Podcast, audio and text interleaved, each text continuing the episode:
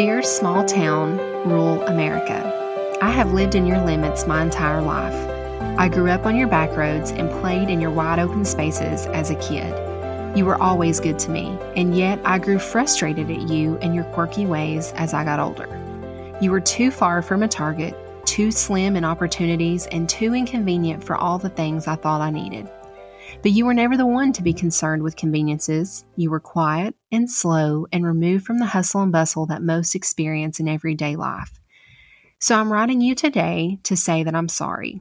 I'm sorry for the times I've wished myself away from your old back roads, dotted with little white country churches and friendly neighbors who would give you the shirt right off their back. I'm sorry that I wished you were busier and gave me more places to spend money that I didn't need to spend. I'm sorry I wished you'd fill all that empty space with things that were more convenient for me. See, I think you knew something that most of us didn't that there would come a time when we would value those wide open spaces more than ever before a time when quarantining was an opportunity to discover the beauty you had tucked away on gravel roads, a time when empty land gave us more opportunity to grow food and support our families, a time when a rural area was, in fact, a blessing, and a time when we would see that your all your old values, your quietness, your stillness, and your peace were just the things we've needed all along. Welcome to Southern Salon Podcast.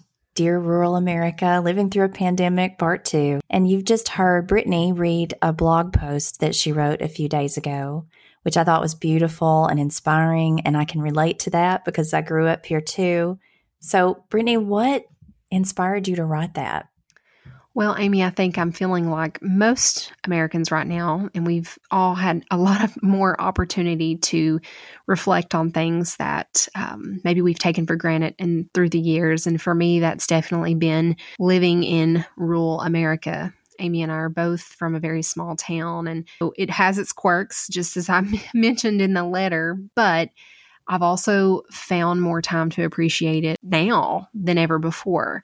My kids and I, my husband, we took a hike the other day and we're just able to get out and tromp around and explore and just be outside. You know, even though we're quarantined, quote unquote, at home, home for us still has a lot of places that we can get out and, and explore. And so, you know, the things that I've taken for granted through the years, as far as, you know, living here and feeling like it was such an inconvenience for me now that I'm quarantined to home is actually something that I'm grateful for.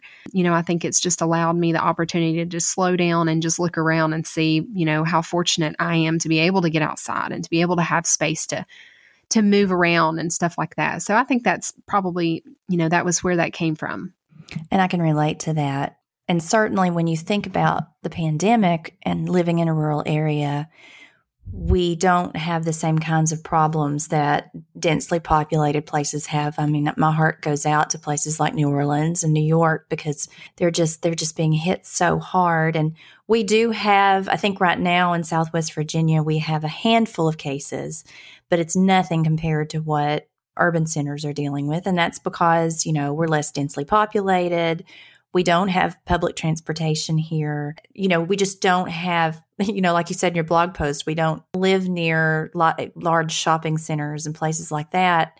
So the opportunities were were just not there to transmit as much and and that's something that yeah we can be grateful for but at the same time it's not a rosy picture for everybody we know that we just heard um, this week that uh, a huge employer has announced furloughs um, for, for something like 1,500 employees um, as a result of the pandemic. So there's that. We have smaller hospitals and and fewer resources. If it does hit us hard, and let's pray that it doesn't, we won't have the capacity to deal with it. You know, we're looking at what the urban centers are dealing with, and they don't have the capacity. We certainly don't have the capacity. So it's not it's not all roses and sunshine. It's it's got its effects on us too. But when i read your blog post I, I thought to myself that's so beautifully written and you accompanied that with a picture of you and your kids. I don't know what house what porch you were sitting on but that reminded me of my uh, great grandmother's house you know clapboard house and front porch and and just sitting there on the front porch and talking to each other. And we talked about this in our last episode about how, if anything, this is giving us time, time with family, time, time that we would not ordinarily take for ourselves. In a smaller rural community, there, you don't have the speed and the race and the the grind that you might have in a more fast paced place, but we still I find in my own life that I will fill up time with work if I don't make myself slow down. So it, this has been that's been a good thing. That's been a good thing, I think. Absolutely, and and I can relate to that on so many levels. You know, Ben and I were talking. Ben's my husband, and we were talking yesterday actually about this. And you know, I've seen a lot of people talk about you know wanting the return to normalcy. And if anything, the longer we're in this, the more I see that you know while there are aspects of normalcy that I crave, I hope that me and my family, as a result of this, will will develop some new normals. I'm very fortunate, Amy and I both are very fortunate to have a flexible job that allows us to serve our students and then also able to have families and things like that. But I can make myself as busy as I want to with my job. And I feel like a lot of times lately, especially, I've been guilty of that, of making myself more busy. And so you know, I'm hoping we can create a new normal. So this time has really enabled me to see how much work I've been doing, how much work I need to do, you know, how much quality time I've been spending with my family. And by quality time, I mean, I don't mean, you know, sitting while my kids are reading, doing my computer work and things like that. I think I think it's really opened my eyes to some things about my quote unquote normalcy that I would like to change for sure. One of the things I think that that has been good for me is that I won't take anything for granted anymore. And I'm laughing because I'm thinking about your post with the toilet paper. about the toilet paper thing has just surprised me so much. But you know, toilet paper, finding soup beans, like dried beans. My dad brought me, I bet it looked like gallon bags of soup beans because I was complaining that I couldn't find soup beans anywhere. And he found them. So he brought me enough to last me the whole year. But the toilet paper thing, I just, it was so funny when you posted. Ben had found toilet paper and he was so proud that he brought it home. And um, you were talking about being a toilet paper snob. You know, and I got, we talked about this. I got caught up in that too. I got caught up in the hoarding of the toilet paper. Um, so we've been okay. But isn't that strange that, and this is, I guess this is media, this is media influence when you see oh, something yeah. and it's looping and it's looping and you're seeing the story in so many different places, it starts to work on your own brain and you say, Oh, I have to do that too. It's not funny to not have the resources that you need. And if I have a fear that's, and certainly we can live without toilet paper, but if I have a fear, my biggest fear is in a crisis like this, I wouldn't be able to take care of my kid. I wouldn't be able to feed my kids. Yeah. Absolutely. Um, my brother and I have talked about that. Like he, yeah. you know, he's like, I feel, you know, part of me feels like I need to store up water and I need to store up rice and I need to store up beans because if I couldn't feed my children, if I couldn't take care of yeah. my family, that would probably be the worst thing that I can imagine besides losing, you know, a member of my family to this. You forgot to mention, Amy, that he brought home lavender toilet paper, lavender scented toilet paper, which That's I did right. not know was a thing. Um, it's in the reserve stash now called worst case scenario toilet paper. Why um, do we need to have lavender scented rears? I just want to know that. Like, why is that I'm, important? I'm still giggling about that. But you know, the funny thing about it too was I really, you know, I saw people early on talking about the hype of the toilet paper, and I thought, like, really? Every time I went to the grocery store, I'd buy a big pack, but I mean, it wasn't anything excessive. And I thought, we'll never be in a place where we're out of toilet paper. Here we are. Like, it's, you're not going to be able to pick it up in, in, in a delivery or a curbside pickup. If you want toilet paper, you're going to have to go in the store to get it. So I guess they're willing to see who's desperate enough to go in the stores and, and pick it out. But you know, talking about kind of worst case scenarios from a family's perspective is you know you want to be able to take care of your kids. And amy touched base on a couple things that are happening in our area and, and mentioning a, a, a, large employer had furloughed some employees. My neighbor just got laid off from his job for three months. So you know it's really hitting ho- home and it's hitting close. And one of the disadvantages i think too of living in a rural area is that we don't always have a lot of jobs. So when you're out of work you're out of work. But one of the things I love to see is kind of how resilient humans are, and particularly I think people in a you know rural areas can be. And my neighbors have just started they've just plowed up their gardens and and they've been outside working getting their gardens ready all you know the last few weeks. And so when i saw that i got my dad to bring his tractor out and he plowed our garden back up that we've not had in two years. So i, I love to be able to see people getting resourceful and kind of making do with what they have. And again going back to that things we take for granted the ability to feed your family the, the ability to go to the grocery store and bank on getting food things that we will appreciate when we're finally able to go back in the stores and browse the aisles and pick out new things to try because we've got that that luxury. That's something one of my favorite authors is Wendell Berry mm-hmm.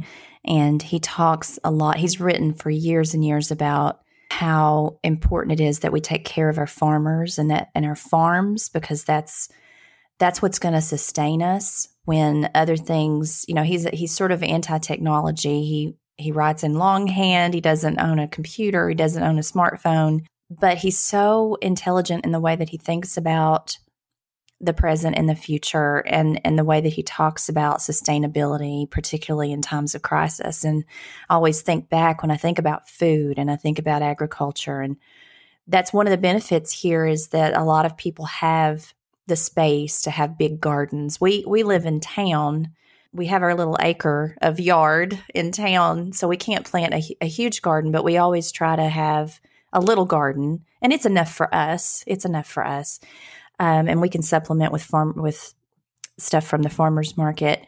But uh, that's a you know I think that's another way to teach our kids about sustainability and and we always get the kids involved in the planting and the harvesting and talking about uh, what's good for you. And do your kids help you with the garden? I mean i know your kids are little but but do they get to help with the gardening? Yes my kids love to help in the garden and i think it's really good for them. I think it's good for them. It's kind of like a you know a mega science experiment for them to be able to plant something and and watch it grow. But you know talking about sustainability i think that's another positive that we're going to see come out of that I have neighbors, older folks, and I'm sure you know these people too, Amy, who really and truly still live off the land as much as they can. They kind of have an old school mentality, and that's something I feel like has been disappearing from rural America in the last 30, 40 years. I know you have a, a canned room in your house, Amy, but you know, my grand both my grandparents had storehouses that were built into the ground where they canned they kept all their canned goods and they would can pig's feet, meat, sausage, any kind of vegetable that you could imagine. I mean, there was so much stuff in there. And, you know, what they were doing was taking care of their family. I bet my grandmother would laugh at me right now, the fact that I'm worried about food whenever she would have had a storehouse full of every type of canned food imaginable. So last year I canned quite a bit of food and we didn't even have a garden. So if you're in a space where you don't have a garden, we went to the farmers market last year and a couple of local farms that sell produce. And I canned a lot of green beans, some tomatoes. I froze some corn. So it's definitely possible, even if you don't have the space to do it. It's definitely a way. I think more and more people are probably going to be looking to do gardens this year and take advantage of that because it, it feels really good to be self sufficient. It does. And, and you're right. I, and, you know, I don't think our grandmothers would be laughing at us. I think they'd be saying, We told you so. I can remember mine talking about the Great Depression and being so afraid of running out of food or, you know, running out of resources. But they always had enough because they learned, you know, that was that's the problem. We've sort of gotten away from knowing how to live off the land. And she always told me, Absolutely. she would say over and over again, I I I'm worried for people, I'm worried for younger generations who won't know how to do what I've done. Yeah. And Wendell Berry talks about that. He's like, know where your food comes from. Like you should be able to track your food yes. and know from beginning to end where it comes from, how long it took to get to you, how much, how many That's resources were put into getting to you. I try to, I call that mindful eating with my kids. I try to, if I see them shoveling food in their mouth, I try to say, okay, let's slow down and let's eat mindfully and let's think about first to make them be grateful for their food. You know, we always stop and say a prayer and we're grateful for our food. But I always say, I want you to think about where this came from. And we talk about that. If you just are in the mindset of, I can go to the grocery store and pick up anything, well, now we know we can't, right? Now we know how fast. I mean, this happened in a matter of what, weeks? how fast mm-hmm. all of that can change. My grandmother also had, you know, she had her smokehouse and she had her her dairy her place. We called it the dairy but yeah we did too. Yeah and mom and dad built one too that was into the hillside and and we kept potatoes there and the canned goods there. That was her history lesson. That was always what she would say and she would say it over and over. And you know when you're a kid or a teenager you're like yeah yeah yeah old people and they're you know they say the same thing they're like broken records but they always turn out to be right. They always turn out to be right. Oh, yeah. Yeah. I was thinking about with the gardening and what the kids were learning. And we were talking earlier about you're you seem to be doing really great with school at home. I'm not doing so great with school at home. And that might be the age difference. I'm going to blame it on myself, but it's uh, with 10 and 12 year olds, you know, it's it's harder to keep them focused on Absolutely. things, but I've written about this before how I really think if parents are mindful of it, you can teach kids so much in everyday activities. Riley Absolutely. got a sewing machine for her birthday. She's learned so much about measurement and fractions and she loves to cook and and we try to incorporate as much math into that. Landon has been at the sawmill with his grandfather this week and I'm sure he's learned a lot about measurement in, in addition to all of the other equipment he's learned how to use. We go to the river a lot. We live near the Powell River and we go to the river quite That's a awesome. bit and and we study the things that are there and and we talk about Landon knows way more about science than I do. Um, so he teaches me. We just try to find ways to bring that into everyday life rather than always just doing the the schoolwork. And I appreciate that. I'm gonna pause here and say that I know because we're having to do it right now with our college classes. I know how much work teachers are putting into these packets that they're creating and these online resources, and we are using them and they're wonderful. And, and so I don't want anybody to think that every teacher in the world is on summer vacation because I'm going to tell you that this is much harder than showing up every day and and teaching, putting together these resources and trying to think about what your kids need and how they're responding to it. I know the teachers are feeling because I'm seeing their posts are feeling kind of stressed out about not being able to connect with their students as much as they want to. So I appreciate their resources, but we do try to find ways to supplement that. And I, what are you doing? I'd love to know what you're doing because you're so creative our teachers have been phenomenal as far as just keeping up with us and and it's just it's good stuff. Like i you know my parker's third grade teachers sent home you know like a weekly lessons for each subject and it was practical stuff like taking your phone number and rounding your phone number up into the place values and things like that. It takes every ounce of mom in me to actually do this every morning.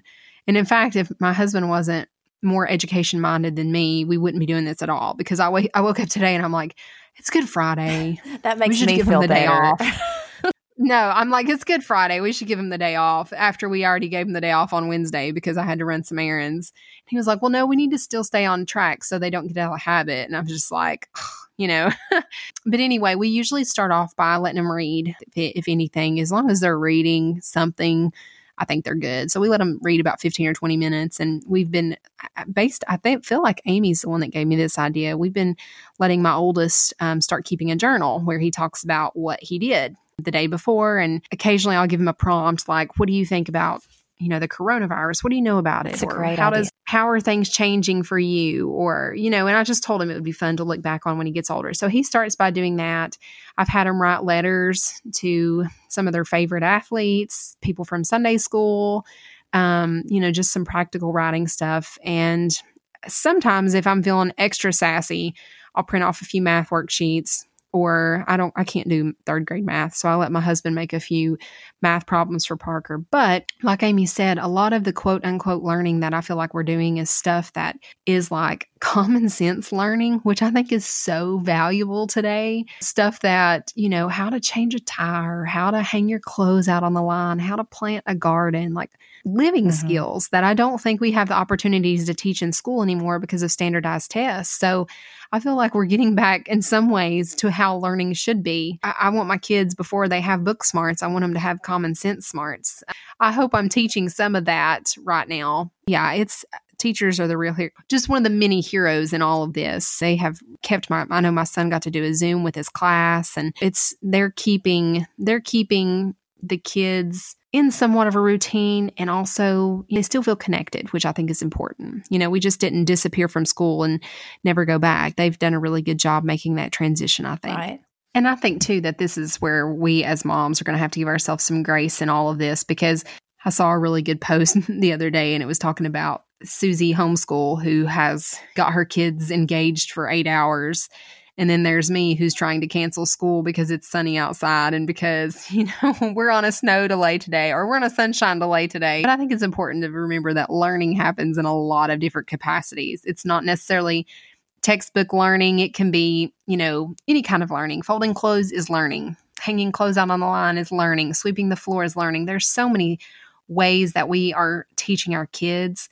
If you felt anything like me, Amy, I told my husband the other day, I said, I do not want to complain. I am, I want to try to keep a positive mindset in all of this. And, you know, there are definitely some days at the end of the day where I'm just like, you know, the kids ask me a question and I just stare at them because I'm, I'm done.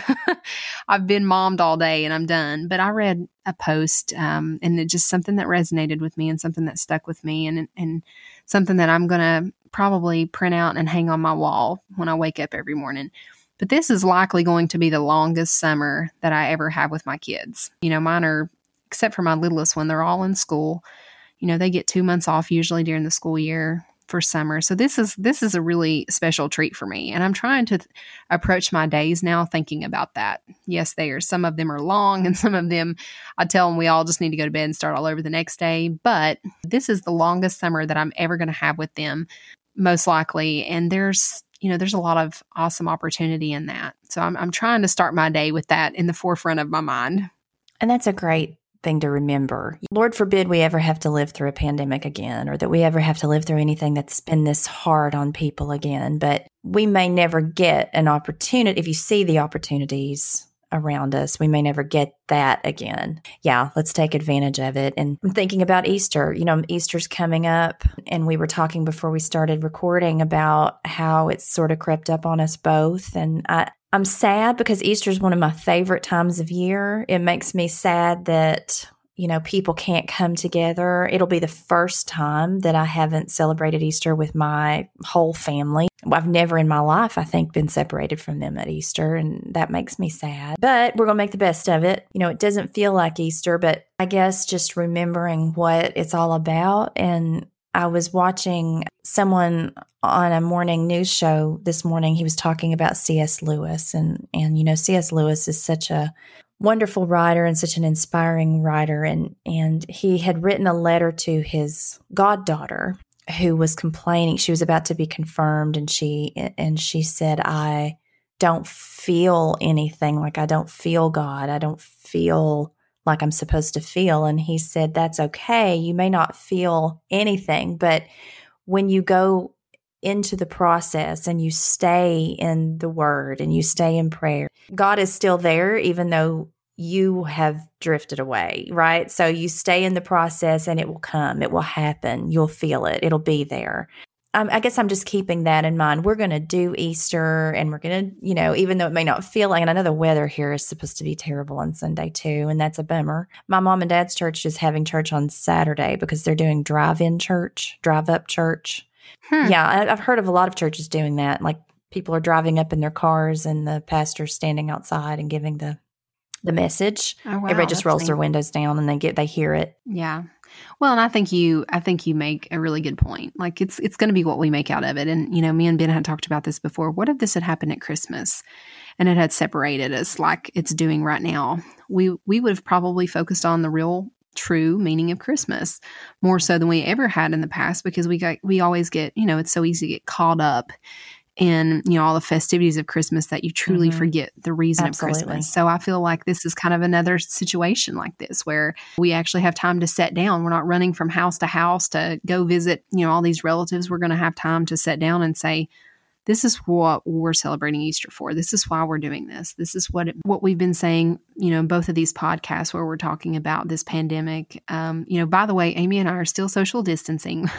we're we've figured out a new way to um, hook up with microphones through an application, so that's what we're doing. But I think so much of this pandemic and how we handle it is based on the perspective that we have. We can choose to look at the fact, for instance, for Amy and I, that we live in a rural area with limited health care and limited jobs and transportation and shopping and all that, or we can choose to see the beauty in it and blessing in it. So I think that's important as we're all kind of navigating these uncharted waters, is just to think about good. Right. And that's such a great point about Riley had said the same thing about Christmas.